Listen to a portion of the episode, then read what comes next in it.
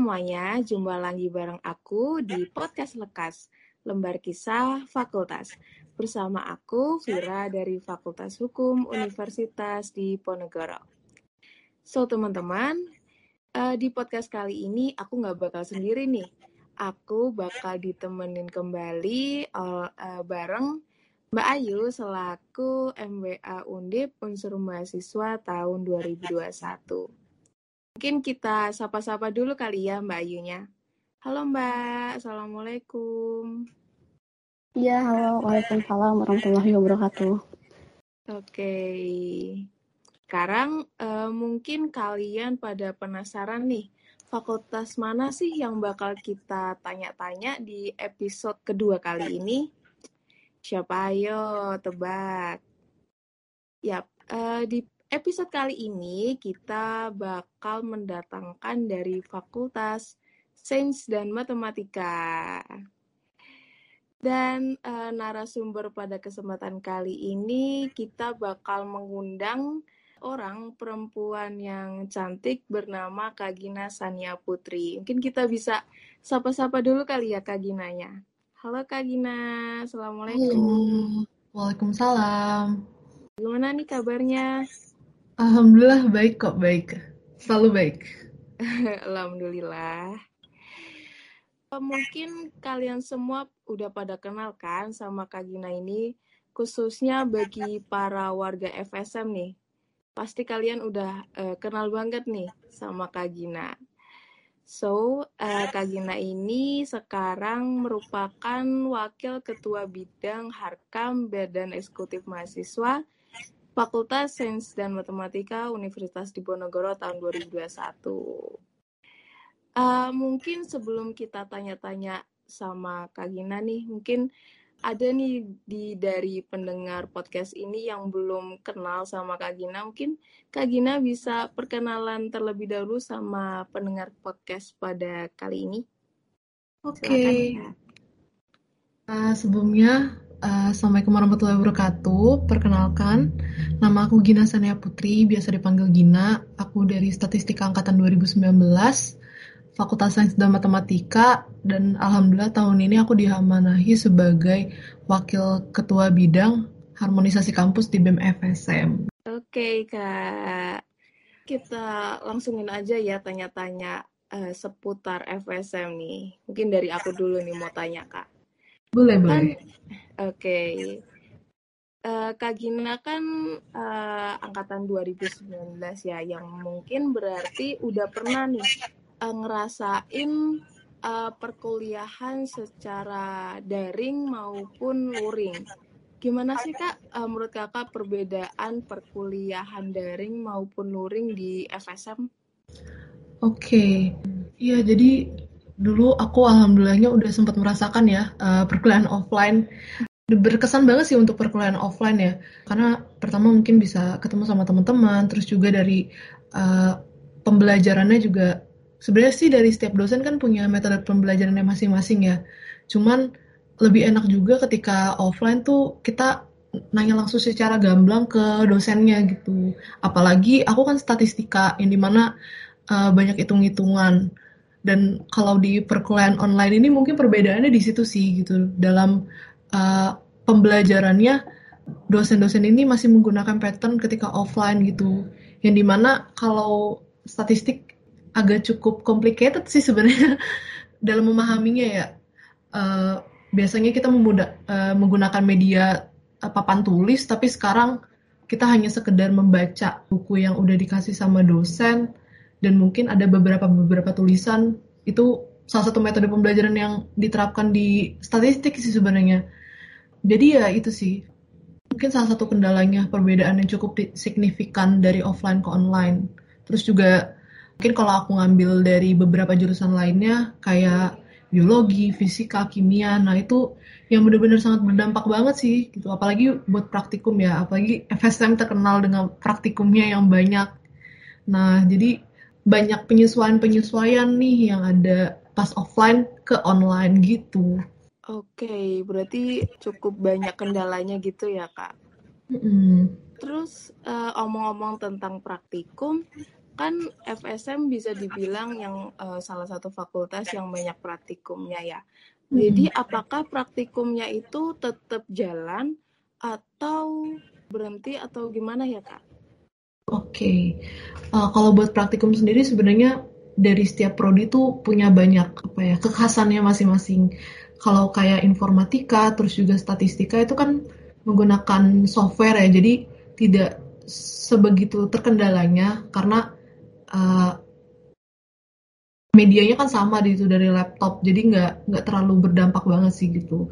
Cuman memang untuk eh paling sih kalau buat informatika sama statistik tuh dalam mendapatkan softwarenya sih yang agak-agak susah gitu. Karena uh, pertama harus butuh kuota banyak untuk download terus juga butuh device yang memadai. Nah paling di situ tuh kesulitannya. Karena kan kalau dulu praktikum ya kita tinggal ke lab aja gitu. Nah terus kalau di jurusan-jurusan lainnya kayak fisika kimia biologi nah itu tuh cukup banyak kendala sih buat praktikumnya gitu. Uh, entah apa ya um, ada kan uh, dari beberapa jurusan-jurusan itu tuh yang membutuhkan alat-alat nah alat-alatnya beberapa anak tuh ada yang kesulitan dalam mendapatkan alat-alatnya. Terus juga dalam metode pembelajarannya juga sebenarnya dari setiap dosen tuh beragam. Ada yang memang harus video call, terus ada juga yang memang harus apa ya di videoin uh, praktikumnya terus dikumpulkan dan ada juga yang dari dosen memberikan video cara-cara tata cara praktikumnya dan uh, dari mahasiswa FSM ada beberapa yang memang bisa lah menerima metode tersebut, tapi ada beberapa lainnya yang memang uh, dirasa masih kurang efektif dalam metode praktikum. Tapi kalau ditanya praktikum jalan atau enggak, alhamdulillah jalan sih untuk uh, beberapa jurusan itu. Gitu. Oh, oke okay, oke. Okay.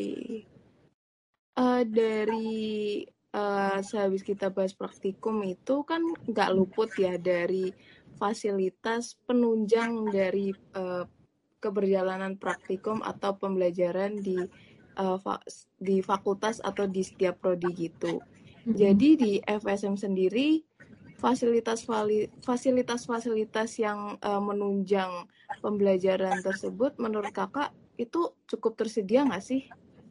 Hmm, oke. Okay. Uh, nah kalau kita ngebahas tentang fasilitas penunjang perkuliahan daring, uh, sebenarnya ada beberapa yang memang ditunjangi sama beberapa pihak entah mungkin dari fakultas atau enggak mungkin dari himpunannya atau enggak mungkin dari biro-biro yang ada di jurusan tersebut gitu. Kalau dari statistik sendiri, alhamdulillah untuk aplikasi-aplikasi itu selalu disediakan. Cuma memang uh, menurut aku dan menurut teman-teman Harkam kesalahannya tuh di uh, dalam mendapatkan softwarenya. Jadi ada yang bahkan softwarenya tuh crack. Padahal sebenarnya kan kita berada di naungan institusi yang di mana kita tuh nggak boleh apa ya menggunakan aplikasi crack. Nah itu mungkin kendalanya di situ. Kalau buat statistika software informatika yang aku tahu tuh uh, mereka lancar-lancar aja dan mendapatkan software karena rata-rata softwarenya gratis kan. Uh, terus kalau buat jurusan-jurusan lainnya uh, sarana penunjangnya tuh tadi yang udah sempat aku sebutin. Jadi uh, dari um, device-nya yang kurang memadai, ada mungkin yang beberapa yang tidak punya laptop. Nah di situ sebenarnya kita masih menunggu yang terbaiknya seperti apa gitu. Cuman kalau buat kuota sendiri kan alhamdulillah setahu aku uh, tahun ini eh bulan depan sorry bulan depan nanti perkuliahan daring tuh udah dapat kuota 15 GB dari Undip kan. Nah alhamdulillah itu uh, bisa bantulah teman-teman FSM gitu. Tapi memang kendalanya tadi kalau buat praktikum sendiri peralatan-peralatan untuk praktikumnya itu harus dicari sendiri gitu dan ada sampai uh, beberapa teman-teman yang ada di FSM ngechat mempertanyakan terkait uh, alat-alat uh, apakah alat-alat tersebut bisa ditunjang dari uh, birokrasi FSM apakah tidak dan memang rata-rata tidak ditunjang sama sekali. Nah, itu kendala yang cukup uh, signifikan karena kan praktikum kan punya jenjangnya sendiri ya. Jadi kalau seandainya praktikum A ini belum kelar, kita tidak bisa melanjutkan ke praktikum B. Nah, di situ uh, yang menjadi letak problemnya gitu kalau buat sarana penunjang untuk pembelajaran. Hmm, oke okay, oke. Okay. Kalau gitu, uh, kalau misalnya fasilitas seperti laboratorium, perpustakaan, atau uh, fasilitas-fasilitas yang dari Undip sendiri uh, yang mana mungkin saja bisa kakak uh, pakai sebelum adanya pandemi atau bisa kita pakai pada pembelajaran tatap muka itu kondisinya uh, pada saat itu baik nggak ya kak menurut kakak? Hmm, Oke, okay. jadi uh, ini pendapat subjektif ya. Kalau menurutku sih emang uh, sebenarnya masih kurang, tapi uh, mungkin ini lanjut aja kali ya ke pembahasan pembangunan ya pembangunan FSM. Nah kalau buat pembangunan FSM sendiri tahun ini alhamdulillah lagi ada renovasi uh, perpustakaan karena uh, alhamdulillah kan di FSM udah ada dekanat baru kan. Nah jadi dekanat lamanya uh, direstorasi perluas perpustakaannya. Nah jadi itu menggunakan dekanat lama. Uh, alhamdulillah di tahun ini seperti itu. Lagi ongoing sih kalau buat perpustakaan, buat pembangunan. Terus uh, kalau buat hmm, seperti kelas gitu uh, terus juga lab uh, laboratorium nah itu kalau sebelumnya pas kita uh, luring jadi banyak banget alat-alat yang sudah tidak memadai gitu untuk praktikum ini aku dapat cerita-cerita juga sih dari teman-teman yang melaksanain praktikum seperti biologi terus juga uh, fisika kimia nah itu tuh banyak banget banyak banget alat-alat yang bisa dibilang tuh sudah lama gitu. Bahkan ada alat yang udah dari tahun 80-an. Nah, kan perlu adanya pembaharuan ya. Tapi uh, dari Dekanat FSM sih udah sempat uh, menginformasikan ke teman-teman uh, Harkam BMFSM kalau uh, dua tahun kebelakangan ini tuh memang uh, FSM tuh lagi fokus untuk pembangunan uh, sarana penunjang pembelajaran. Uh, tapi memang itu tuh dipersiapkan untuk uh, perkuliahan luring nantinya gitu pasca ppkm pandemi dan lain-lainnya. Nah jadi uh, kalau di tahun 2020 tuh kemarin fokusnya ke laboratorium informatika kimia sama uh, fisika. Nah di tahun ini fokusnya ke laboratorium statistika matematika sama biologi. Jadi itu sih kalau dari uh, pembangunan FSM yang sempat ditransparansikan dulu sama uh, birokrasi FSM gitu. Oke, oke. Jadi uh, udah lumayan ada pembangunan atau uh, itikat uh, baik nih dari dekanat gitu ya, Kak? Betul, betul sekali. Oke, oke. Uh, terus aku mau tanya lagi nih. Jadi uh, menurut Kakak atau menurut uh, mungkin mahasiswa-mahasiswa FSM uh, fasilitas apa sih yang saat ini atau mungkin urgent banget nih untuk diadakannya atau dibangun dalam waktu dekat? Oke, okay. ya jadi uh, sebelumnya emang birokrasi ini sudah uh, menyampaikan ke kita sih apa aja sih yang urgent pembangunannya gitu. Nah salah satunya untuk dua tahun ke belakang ini memang uh, kesarana penunjang pembelajaran uh, entah itu kelas, terus juga mungkin proyektor, bangku dan lain-lainnya. Jadi uh, di FSM tuh emang beberapa ada bangku yang udah rusak, terus juga ya banyak banget lah gitu sebenarnya problemnya di FSM gitu. Cuman alhamdulillah itikat baik uh, dari birokrasi uh, birokrasi FSM seperti itu. Uh, sama waktu itu sih sebenarnya udah sempet ke FSM juga ya. Beberapa udah aku lihat memang di beberapa kelas memang kondisinya sudah rapi, uh, beberapa bangku sudah ada yang diperbarui, tapi memang ada belum ada juga yang belum gitu. Mungkin itu berangsur juga ya. Terus juga uh, dari birokrasi ngomong juga sih uh, ada proyektor, terus juga dari setiap kelas itu uh, bakal ada komputer. Jadi nanti buat dosen-dosen tuh kalau mau datang ke kelas ya udah tinggal masukin flash disk aja gitu.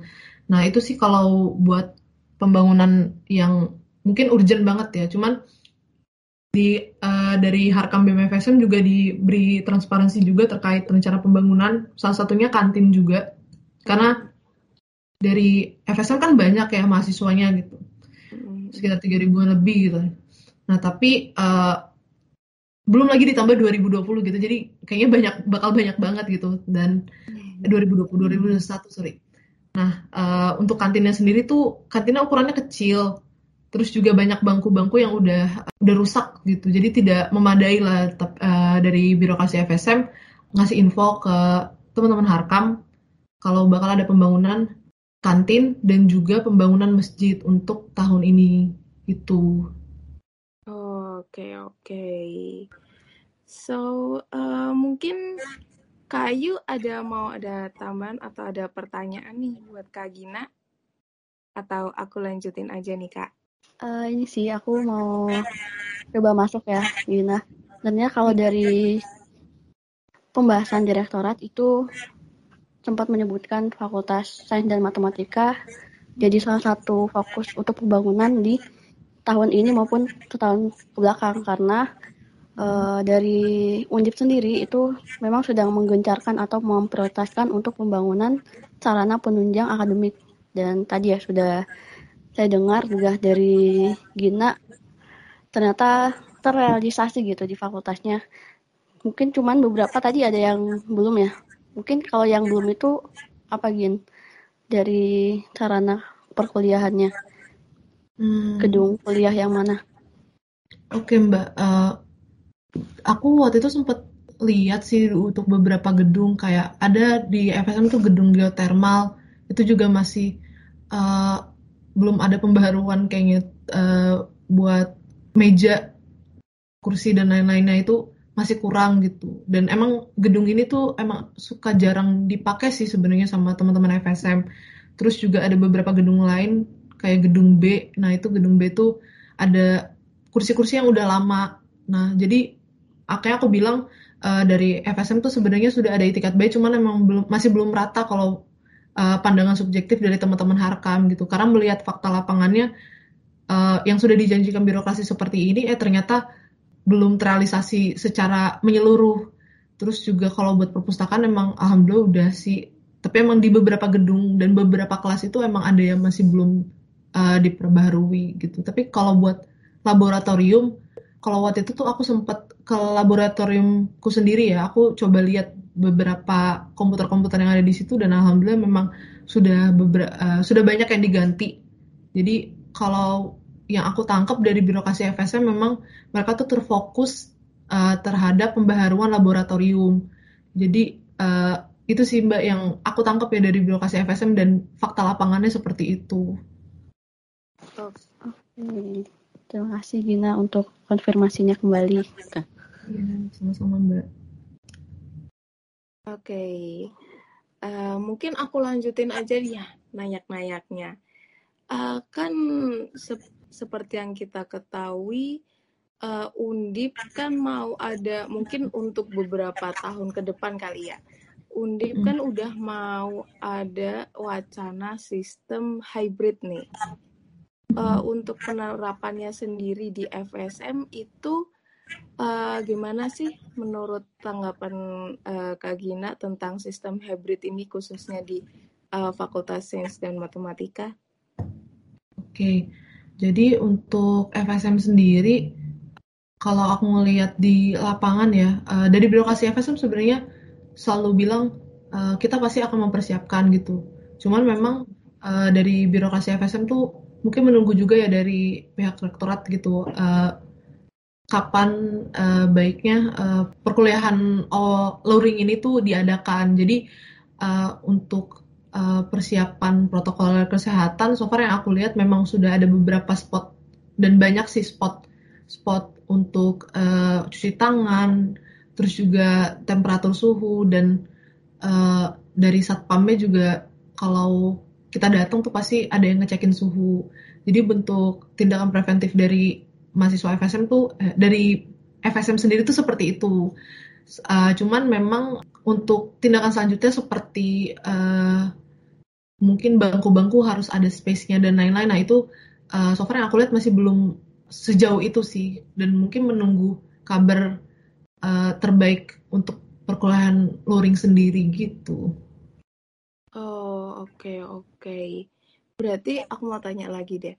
Berarti uh, di FSM sendiri itu pada saat uh, mungkin praktikumnya itu full online atau ada dosen-dosen yang uh, mungkin meminta mahasiswa yang mungkin ada di Semarang atau di sekitar Semarang untuk datang ke kampus uh, untuk mengerjakan praktikum secara offline gitu atau hmm. emang ada kebijakan yang harus full online kak? Hmm oke. Jadi kalau buat pembelajaran sendiri praktikum tuh uh, memang full online. Jadi yang bisa menggunakan praktikum tuh yang uh, info yang aku dapat dan teman-teman Harkam dapat itu buat mahasiswa tingkat akhir. Jadi dia bisa uh, ke lab terus juga mahasiswa mahasiswa-mahasiswa yang memang mau penelitian entah itu PKM uh, dan lain-lainnya. Nah, mahasiswa yang seperti itu yang bisa menggunakan laboratorium. Nah, dari situ sih sebenarnya uh, FSM sebenarnya sudah membuat SOP sendiri ya. Uh, sampai ada surat edaran juga uh, bagi mahasiswa yang memang mau menggunakan laboratorium. Nah, cuman kalau buat praktikum sendiri totally online sih sebenarnya untuk seluruh mahasiswa. Hmm, berarti uh, laboratorium itu dipakai hanya untuk mahasiswa uh, tingkat akhir dan juga yang melakukan penelitian gitu ya, Pak? Iya, benar. Oke, okay, oke. Okay. Uh, berarti aku mau nanya lagi nih uh, mengenai tentang isu.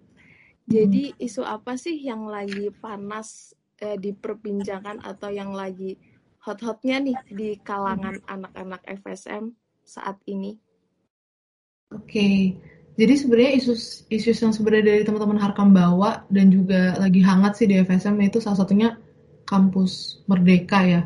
Hmm. Uh, jadi uh, sekarang tuh lagi marak banget ya terkait magang. Nah cuman uh, kemarin uh, setelah kita lihat dan coba telah lagi terkait kamus mengajar yang tadinya dijanjikan 12 SKS dan ternyata yang bisa di SKS hanya KKN.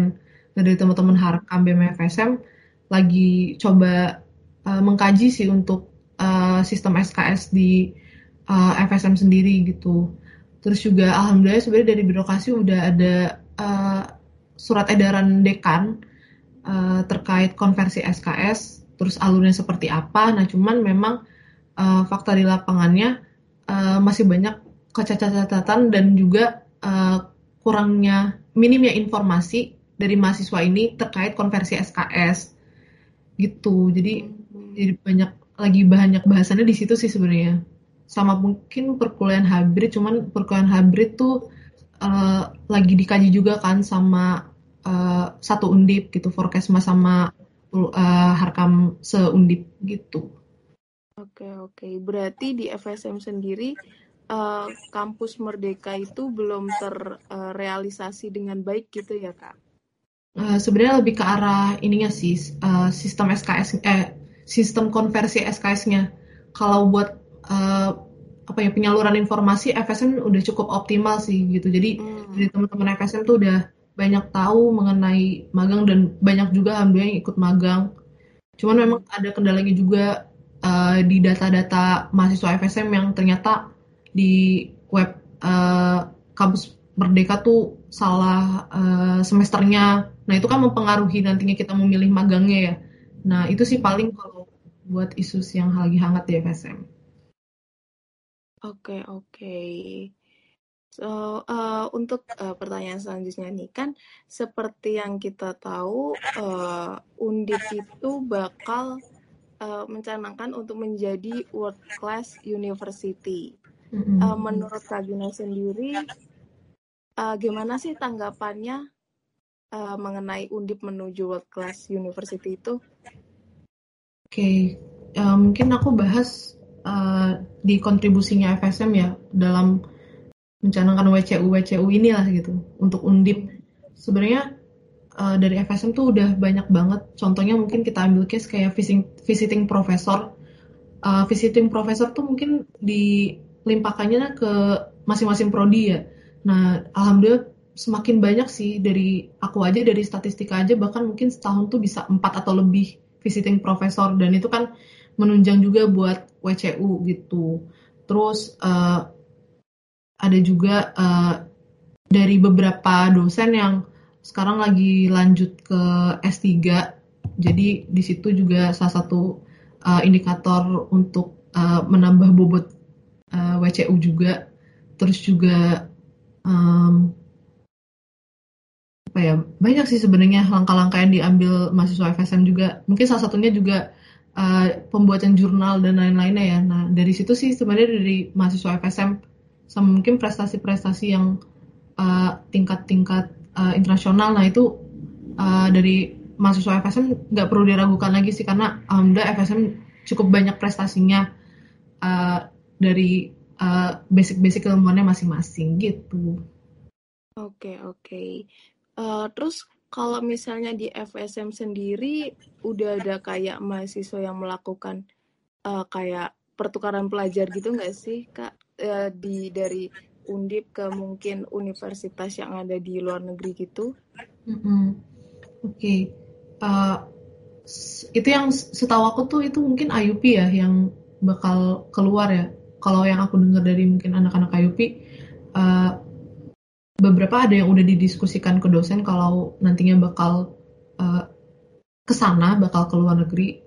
Uh, terus juga program ISMA yang dari Kemdikbud juga beberapa banyak yang lolos dari FSM uh, ke luar negeri. Nah di situ juga uh, salah satu poin plus juga dari teman-teman FSM.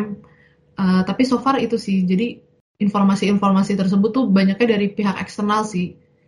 Karena yang aku tahu dari uh, FSM belum ada program ke arah sana, cuman dari program-program uh, eksternal ini yang sebenarnya juga bisa jadi penunjang mahasiswa FSM, penunjang FSM untuk apa ya, meningkatkan bobot WCU gitu.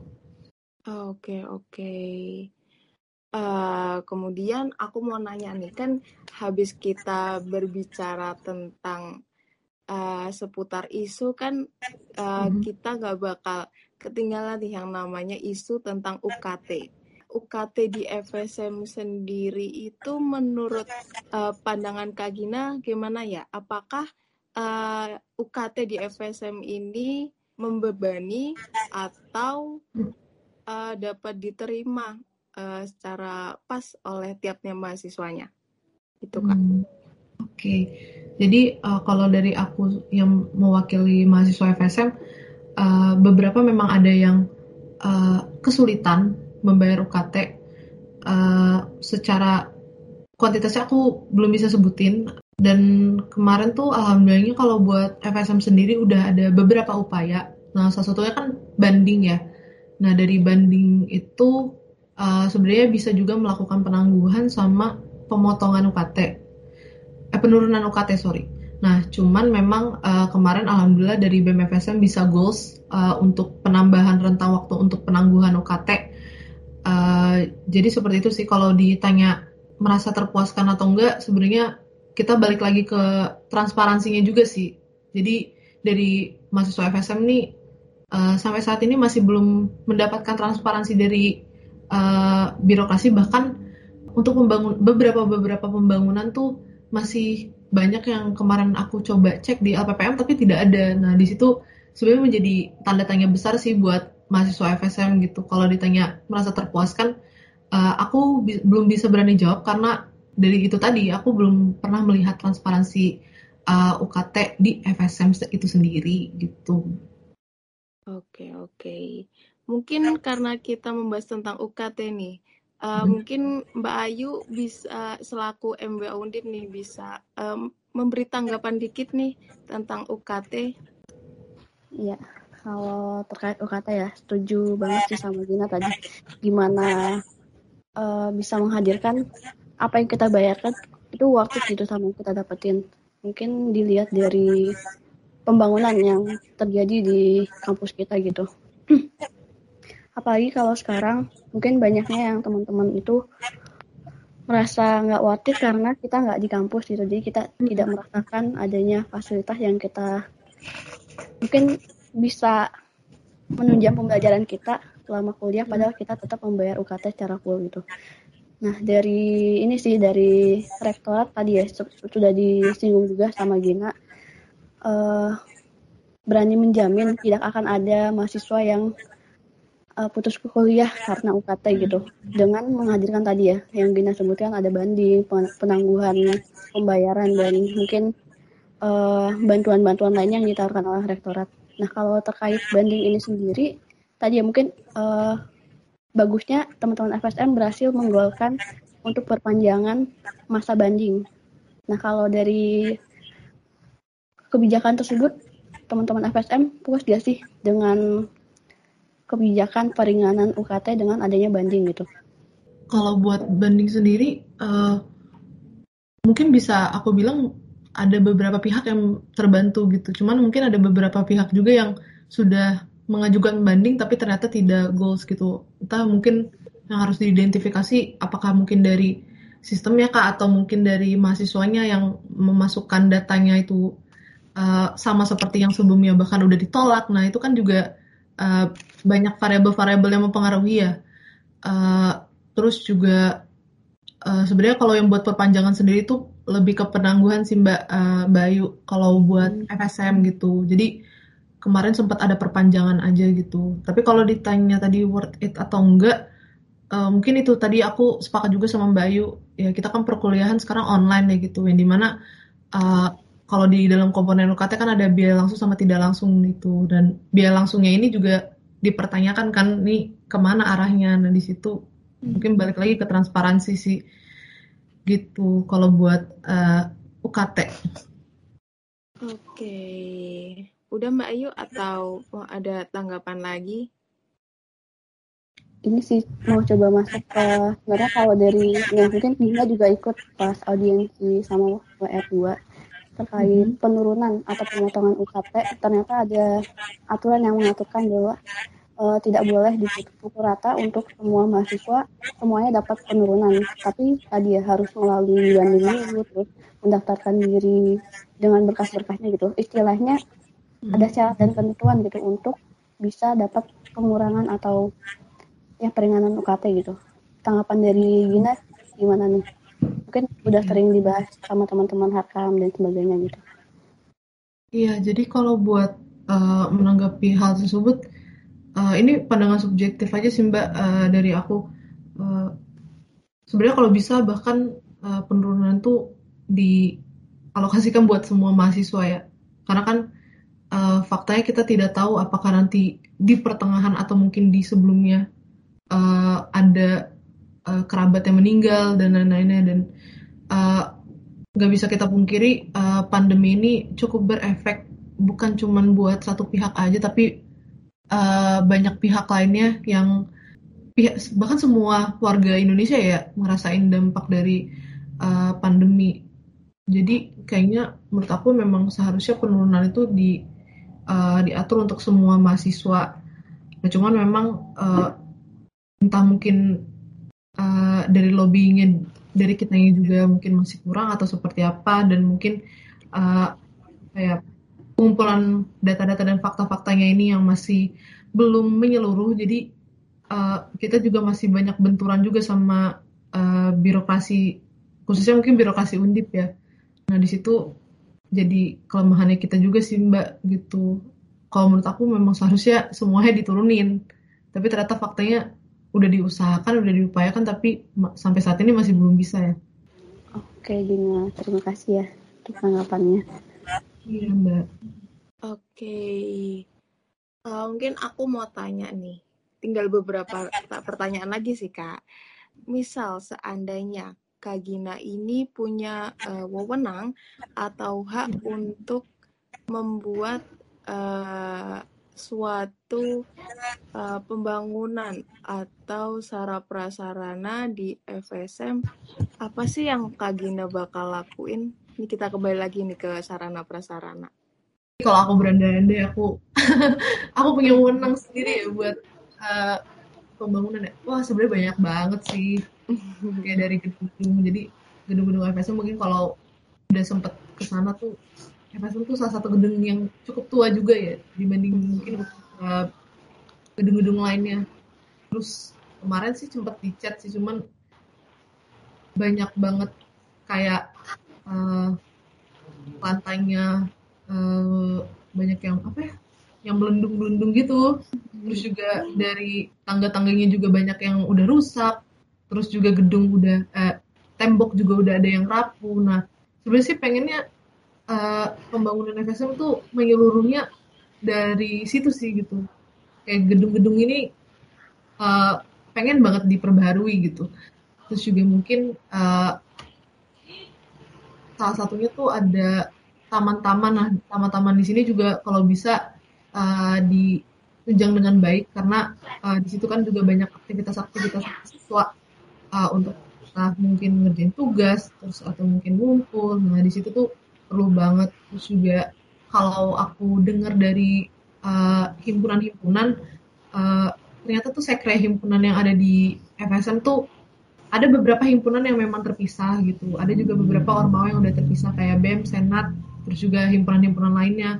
Dan ada beberapa UKM dan himpunan yang digabung di jadi satu ruangan gitu. Nah, itu tuh bener-bener bisa dibilang cukup terbengkalai.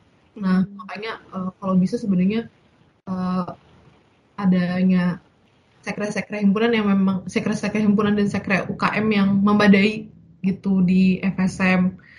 Terus juga kalau untuk toilet sendiri sudah bagus sih karena kemarin udah sempat lihat dan alhamdulillah sudah diperbaharui.